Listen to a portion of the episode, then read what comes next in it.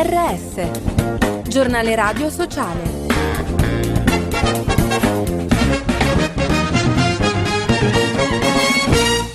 Bentornati all'ascolto del giornale radio sociale in studio Giuseppe Manzo, uniti contro l'AIDS. 12 paesi africani si mobilitano a sostegno dei bambini colpiti dall'HIV. Il servizio di Fabio Piccolino. Ogni 5 minuti nel mondo un bambino muore per cause legate all'AIDS, mentre solo la metà di quelli colpiti da HIV è sottoposto a terapie salvavita, una piaga che riguarda soprattutto l'Africa. Per questo Angola, Camerun, Costa d'Avorio, Repubblica Democratica del Congo, Kenya, Mozambico, Nigeria, Sudafrica, Tanzania, Uganda, Zambia e Zimbabwe hanno aderito all'Alleanza Globale per la lotta all'AIDS nei bambini, con il supporto di UNICEF e OMS, con l'obiettivo di invertire la rotta entro il 2030. Tra le azioni previste, test tempestivi, migliori cure, informazione e prevenzione. Quanti rischi per l'autonomia differenziata? La portavoce del Forum Nazionale del Terzo Settore, Vanessa Pallucchi, invita a fare tutto il possibile per scongiurare lo scivolamento verso un regionalismo delle disuguaglianze, a partire da un'adeguata definizione dei LEP e dalla garanzia della loro concreta esigibilità sui territori.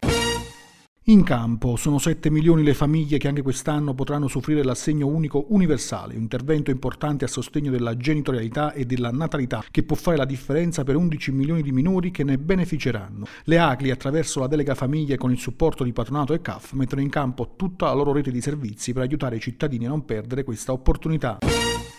Una questione di giustizia. Sul caso Cospito le associazioni a buon diritto Antigone e Amnesty hanno scritto al ministro Nordio e sulla vicenda è intervenuto anche lo scrittore Henry De Luca. Ascoltiamo. C'è un confine tra giustizia e legalità, che certe volte il Parlamento fa delle leggi perfettamente legali che sono completamente ingiuste, no? come per esempio impedire, o, eh, impedire i soccorsi in mare. Per quello che riguarda il 41 bis è uno strumento che deve essere per forza transitorio, non può essere uno strumento di eh, reclusione di esclusione a vita. È uno strumento punitivo, eh, ma non è uno strumento che deve durare per tutta la durata della penitenza penale, della, della condanna penale. Artisti per la vita, a Bagheria in provincia di Palermo, la mostra nata da un progetto corale voluto e organizzato dal pittore Tommaso Provenzano e patrocinato dall'amministrazione comunale per una raccolta di fondi a sostegno dell'Associazione Siciliana Leucemie e Tumori Infantili Liberi di Crescere.